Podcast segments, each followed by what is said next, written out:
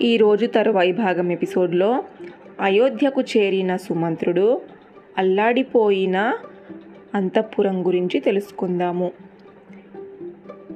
పర్ణశాల ప్రవేశం చేయనయ్యా ఆహ్వానించాడు లక్ష్మణుడు. రాముడు స్నానం చేశాడు. పూలు పళ్ళను దేవతలను పూజించాడు. మంత్రవంతగా వాస్తుశాంతి భూతశాంతి చేశాడు. తరువాత సతీ సమేతంగా పర్ణశాల ప్రవేశం చేశాడు. సీతారామ లక్ష్మణులు గంగను దాటి వెళ్ళిపోయిన కొన్నాళ్ళు శృంగిభేరపురంలో గుహుని ఆతిథ్యంలో ఉన్నాడు సుమంత్రుడు. అయోధ్యకు తిరిగి వెళ్ళిపోయేందుకు తొందరపడలేదు అతను. రామ వనవాసం గురించి ఆలోచిస్తూ అక్కడే గడిపాడు. ఏమో ఎవరికి తెలుసు? అడుగడుగున వదినగారి కష్టాలు గమనించి లక్ష్మణుడు కన్నీరు పెట్టుకుంటే వెనక్కి వెళ్ళిపోదామన్నయ్యా అని రాముణ్ణి వేడుకుంటే సీతాలక్ష్మణుల మీద ప్రేమతో రాముడు వెనక్కి తిరిగితే తాను ఈ ఒడ్డున లేకపోతే ఎలా? అనుకుంటూ సుమంత్రుడు సూర్యోదయం నుంచి సూర్యాస్తమయం వరకు గంగ ఒడ్డున రథంతో సిద్ధంగా ఉండి వారి కోసం ఎదురు చూడసాగారు రెండు మూడు రోజులు గడిపాడిలా ఒకనాడు చీకటి పడినా తిరిగి రాని సుమంత్రుణ్ణి వెతుక్కుంటూ వచ్చాడు గుహుడు అక్కడికి. గంగ అవతలి ఒడ్డు వైపే చూపు నిలిపి చూస్తున్న సుమంత్రుణ్ణి గమనించాడు. పెద్దాయన పిలిచాడు రామయ్య వస్తాడేమో. వచ్చే వేళకు నేను ఇక్కడ లేకపోతే ఎలా చెప్పు? అందుకే అటుగా చూస్తున్నాను. అప్పుడే ఇంత చీకటైపోయిందా? చుట్టూ చూశాడు సుమంత్రుడు. గూళ్ళకు పక్షులు చేరుకుంటూ గోల చేస్తున్నాయి. ఆ గోల అతనికి వినరాలేదంటే సుమంత్రుడు ఎంత దీక్షగా చూస్తున్నాడో అర్థం చేసుకున్నాడు గుహుడు. అప్పుడు ఇలా చెప్పాడు చెప్పాడతను. ఇక రామయ్య రాడు పెద్ద ఆయన రామయ్య చిత్రకూటానికి వెళ్ళిపోయాడు. అవునయ్యా ఆ మాట నిజం చెప్పాడు. గుహుని పక్కన చేతులు కట్టుకొని తల వంచుకొని నిల్చున్న వ్యక్తి. ఆ వ్యక్తి గుహుని చారుల్లో ప్రథముడు. సుమంత్రునికి అతను బాగా తెలుసు. సరే కళ్ళు చెమర్చుకున్నాడు సుమంత్రుడు. ఆ రాత్రి గడిచింది. తెల్లారిందో లేదో వెంటనే అయోధ్యకు బయలుదేరాడు సుమంత్రుడు. సాయంత్రానికి చేరుకున్నారక్కడికి రథంలో వస్తున్న సుమంత్రుణ్ణి చూశారు నగర ప్రజలు. ఏమయ్యా మా రామయ్య ఏడి? రామయ్యను ఏం చేశావు? ఎక్కడ వదిలిపెట్టావు? అడిగారు. గంగను దాటి ఆవలిగట్టుకు చేరుకున్నాడు రామయ్య. అక్కడి నుంచి ఎక్కడికి వెళ్ళాడో తెలియదు నన్ను అయోధ్యకు వెళ్ళిపోమన్నాడు. రామాజ్ఞను కట్టుబడి వచ్చేశాను అన్నాడు సుమంత్రుడు. అయితే రామయ్య ఎక్కడికి చేరింది నీకు ఖచ్చితంగా తెలియదు అంతేనా? అడిగారు ప్రజలు. అంతే అన్నాడు సుమంత్రుడు. కన్నీరు పెట్టుకున్నారు. రాజప్రసాదానికి చేరుకున్నాడు. పహారాలో ఉన్న ఏడు ద్వారాలను దాటాడు. ఎనిమిదవ కక్షలోకి ప్రవేశించాడు. అక్కడ బాధగా ఉన్న దశరథుణ్ణి అతని భార్యలని చూశాడు. దశరథునికి నమస్కరించి అతని ముందు నిలిచాడు. రాముడు ఎక్కడ ఉన్నాడు? ఏమైపోయాడు? అని అడగలేదు దశరథుడు.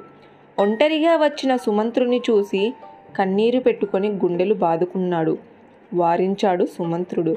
అయినా కష్టమైంది. మూగగా రోదిస్తూ మూర్చపోయాడు దశరథుడు. స్వామి స్వామి అని పత్నులంతా చుట్టుముట్టారతన్ని.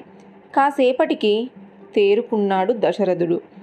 సుమిత్ర సాయంతో కౌసల్యాదేవి అతన్ని లేపి కూర్చోబెట్టింది. దుమ్ము కొట్టుకుపోయి ఉన్నాడు దశరథుడు. శిరసు నిలవడం లేదు. వేలాడిపోతోంది. కన్నీరు కారుస్తూ ప్రయాసం మీద తలెత్తి సుమంత్రుణ్ణి చూశాడు దశరథుడు. సీతారామ లక్ష్మణులు అడవుల్లో ప్రవేశించాడని నువ్వు చూశావు. ధన్యుడివి సుమంత్ర నువ్వు ధన్యుడివి అన్నాడు. అంతలోనే మళ్ళీ ఇలా అన్నాడు. ఎటు వెళ్ళారయ్యా వాళ్ళెక్కడికి వెళ్ళారు అడుగడుగునా పాములు బుసలుగొట్టే అడవిలో కాలినడకన ప్రయాణించడం అంటే ప్రమాదాలని కొని తెచ్చుకోవడమే. నా రాముడు ఏ చెట్టు కింద పడుకున్నాడు?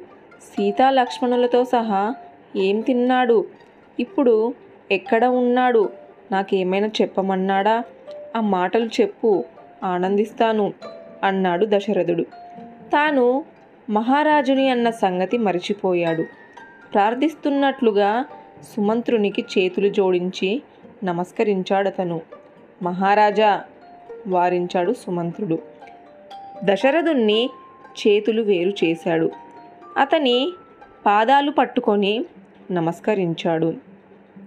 అప్పుడు ఇలా మీ పాదాలు పట్టుకొని తను మారుగా నన్ను నమస్కరించమన్నాడు రాముడు అన్- అన్నాడు సుమంత్రుడు. లేచి నిల్చున్నాడు. రాజపత్నులందరికీ చేతులు జోడించి నమస్కరించాడు. మీ అందరికీ నమస్కారాలని చెప్పమన్నాడు రాముడు.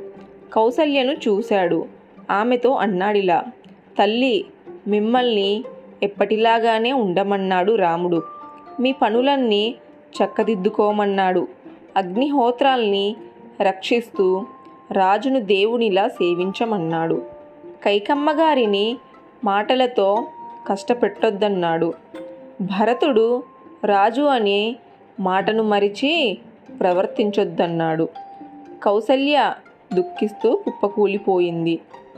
భరతుడు రాజ్యానికి రాగానే అతని క్షేమం అడిగానని చెప్పమన్నాడు. రాజ్యాన్ని స్వీకరించి మహారాజుని ఆప్యాయంగా చూడమన్నాడు. అలాగే కౌసల్యాదేవిని తల్లి కైకల చూసుకోమని ప్రార్థిస్తున్నట్లుగా చెప్పమన్నాడు. సుమంత్రుడు భోరుమన్నారంతా లక్ష్మణుడు ఏమన్నాడు? దాచక సుమంత్ర నాకు అన్నీ అంతా చెప్పు అడిగాడు దశరథుడు. కైక కోరిక మేరకే కదా? రామునికి ఇంత అన్యాయం చేశాడు రాజు. అందుకని ముద్దుల భార్యకు వరాలిచ్చేటప్పుడు ముందు వెనకలు చూసుకోమని మీకు చెప్పమన్నాడు. చూసుకోకపోతే ఇదిగో ఇలాగే అందరూ దుఃఖించాల్సి వస్తుందని చెప్పమన్నాడు. ఈసారి మళ్ళీ వరాలు ఇచ్చినప్పుడు వివరాలు అడిగి తెలుసుకోమన్నాడు. లేకపోతే జరిగిన అనర్థాలకు మహారాజే కారకుడు అవుతాడని అందుకు ఇతనే శిక్షార్హుడని పదే పదే చెప్పమన్నాడు. చెప్పాడు సుమంత్రుడు. ఆ మాటలకి నెత్తి కొట్టుకున్నాడు దశరథుడు. ఇంతటి ఘోరానికి కారణమైన మీరంటే తనకు భయం లేదని చెప్పమన్నాడు. మీరు తన తండ్రి అయినందుకు సిగ్గుపడుతున్నానని చెప్పమన్నాడు. ఇకపై తల్లి తండ్రి గురువు బంధువు అందరూ అంతా తనకి రాముడే అని చెప్పమన్నాడు సుమంత్రుడు. పెద్ద పెద్దన రోధించసాగాడు దశరథుడు. మా సీత ఏమన్నది? అడిగింది కౌసల్య. ఆ మహాతల్లి ఏం మాట్లాడలేదమ్మా. ఏడుస్తూ రాముణ్ణి ఆవేశపడు పడుతున్న లక్ష్మణ్ణి చూసి ఏది అంతు చిక్కక అల్లాడిపోయింది పాపం. చెప్పలేని దిగులతో కన్నీరు పెట్టుకుంది అన్నాడు సుమంత్రుడు. తరువాత? అడిగాడు దశరథుడు.